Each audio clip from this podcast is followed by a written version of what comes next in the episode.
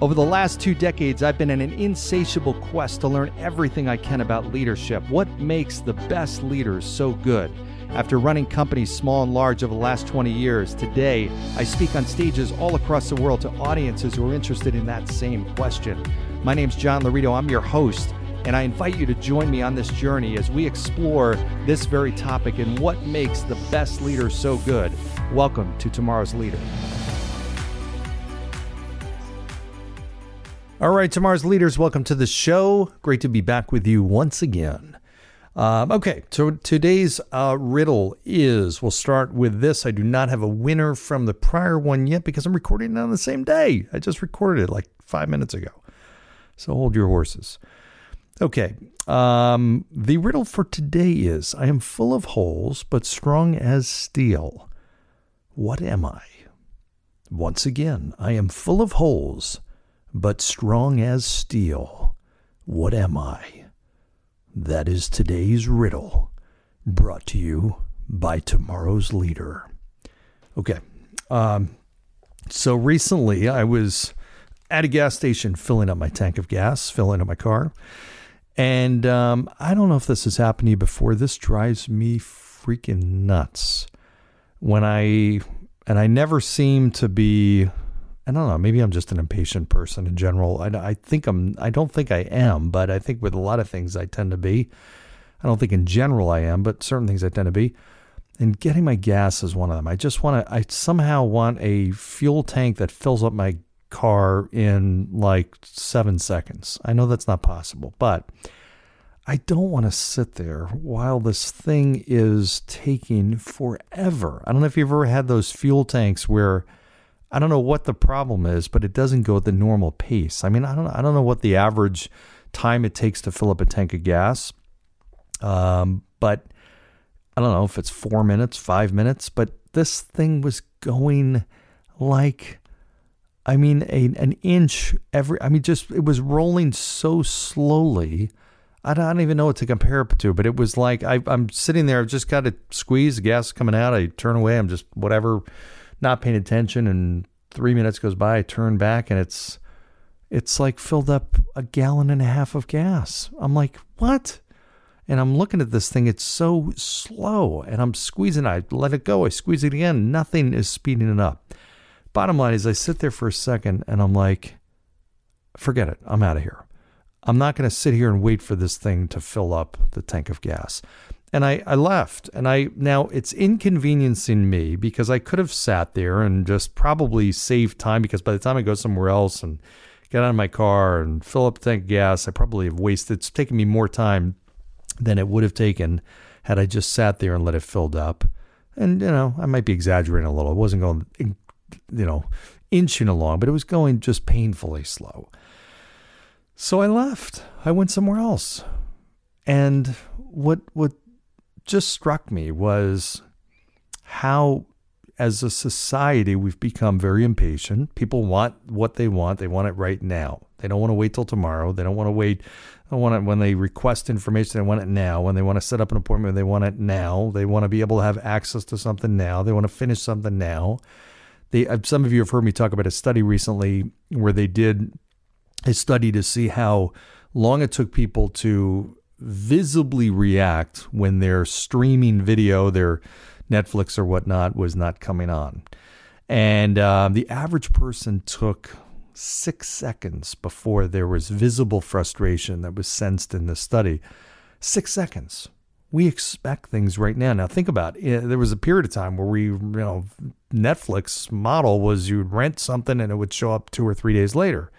And we thought that was fast. Wow, it's unbelievable. Um, now, if we don't get our Amazon package that next day, we feel like something might be broken. Right? I heard my sister talking about the fact she ordered something at 11 o'clock at night and it was on her front desk that very next morning. Unbelievable. Um, so our expectations have changed dramatically. So if you're a leader and your business is not responding to that, now you may not realize it. You may not know that your business is slow or slower than the competition, but that's your job as a leader. You've got to figure that out. You got to know that, right? But but part of it is understanding this gas station may not have known that pump number four was operating like incredibly slow, but it's their job to know that, right? They've got to inspect it. And I don't know, maybe all the pumps were working fine and this was the one that wasn't. Maybe all the pumps were slow. Maybe they knew it and they didn't care. They didn't do anything about it. Maybe they knew it and they were in the process of fixing it. There was a problem that needed to be fixed, but bottom line, it was impacting their business significantly because I can't be the only one that walked away from there. And I don't even want to go back. I'm not going to go back because I've got other choices of gas stations and I don't want to I don't want to deal with that. I don't want to go back there and have that tank still be slow again. Uh, which is a shame because I probably should give him another chance. But just we've got choice. We've got tons of choice in the companies we use and the places we do service uh, that service us. So the the key is as a leader, we've got to understand that, right?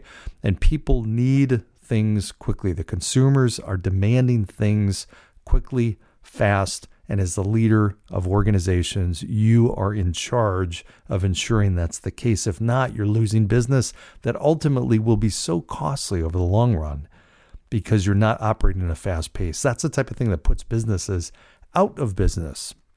That's the type of thing that runs them into the ground eventually if they are too slow. So the key thing is understanding what is causing what is too slow. In some cases, it's a piece of equipment that's operating too slowly. In this case, it was something the pump in the gas station and the and the the, uh, the, the regulator in the ga- gas pump. Something was operating. Something was not working that should be working better. Okay. In some piece, cases, it is a piece of equipment. Some cases, it's other technology. Um, sometimes it's a person. So there might be someone who is operating very slowly, which is clogging the whole process in which case that might be an easy fix if it's one person. That might be a training issue. That might be communicating expectations. It might be ultimately changing the person. It might be the fact you've got too many people in a certain step of a process. You may have too many decision makers. You've got maybe have too many people that are involved in something when it should be fewer. Maybe you don't have enough people operating something. I think about a pit crew for a, um, a pit stop. Like they've got a whole team of people. They couldn't operate with less people because each person has a very specific role. If this 10 person pit crew went down to two, they would never be able to do what they're doing as fast. So maybe you have too few people on a task. Maybe you need more hands in it. Okay, maybe it's the process itself. Maybe you've got extra steps in that process that are slowing down delivery to a client, right? Maybe it's just taking too long because you've got 10 steps when it could easily be six or five or maybe even four or three. That could be part of it. Maybe it's a lack or inability of making decisions fast enough or decisions at all. Maybe it's someone in the organization that needs to make a decision, approve something, whatever the case is, press a button, give the thumbs up, give the green light, and it's not happening fast enough. Maybe that person's afraid to make a decision because they're afraid of the consequences of making the wrong decision. In some cases, it might be due to perfectionism. You know, you heard me talk a little bit ago in an episode about the, the beauty of setting expectations around a fast B being better than a slow A. Sometimes, as a leader, we need to communicate that. Listen, the importance here is getting this done fast. We need a fast B over a slow A. Okay, that could be slowing it down. Maybe you have perfectionists. Maybe that's you. Maybe you're the perfectionist and you're operating so slowly because your desire to get everything perfect. In reality, it doesn't have to be perfect. Okay, so the key thing is what I want you to take away from this episode is is do an audit on your company, on your business, on your division, of your process, on, on your uh, product, whatever it is. How long are things taking? And ask your customers, observe, watch, ask your consumers, ask the people in your organization what parts of our organization are, are working too slowly? What does not happen fast enough that needs to happen faster. Okay, I've got a meeting with a group of people the next couple of days of leaders that I'm going to ask that question to. What in this organization is not operating fast enough? What do we need to do better, faster? What's clogging the system? And there's a lot of great things that come of that because people, some people have the answer. They'll see. In that gas station, there might have been a worker there that knew that pump number four was really slow. Maybe he or she didn't say anything. I don't know. Maybe that just wasn't a topic of conversation. Maybe they thought it was okay. Maybe they thought the owner knew about it. I don't know. But if you don't ask the questions ultimately you're not going to come up with the answers. All right, so that's today's topic. I hope that gives you some uh, some food for thought, that gets the wheels turning, and gives you something to focus on this week. If I can be of help, let me know, please. Let me know your specific situation, your challenges, your issues. I really would love to to to learn about that, see if I can help, but more importantly, share that with the audience. Uh, just who might be dealing with the same thing you are. That's exactly how these topics come to me. Hey, somebody says, "Hey, here's something I'm dealing with," and I decide to share that with the audience. That's really, really valuable. So, in the meantime, as always, like, share, subscribe. Go down below, give a five star review. I appreciate you. I appreciate you listening. Tune in next time. Got more good stuff coming up. Thanks. Bye. Thanks for joining us on today's episode of Tomorrow's Leader. For suggestions or inquiries about having me at your next event or personal coaching, reach me at john at lauritogroup.com. Once again, that's J O H N at L A U R I T O G R O U P dot com. Thanks. Lead on.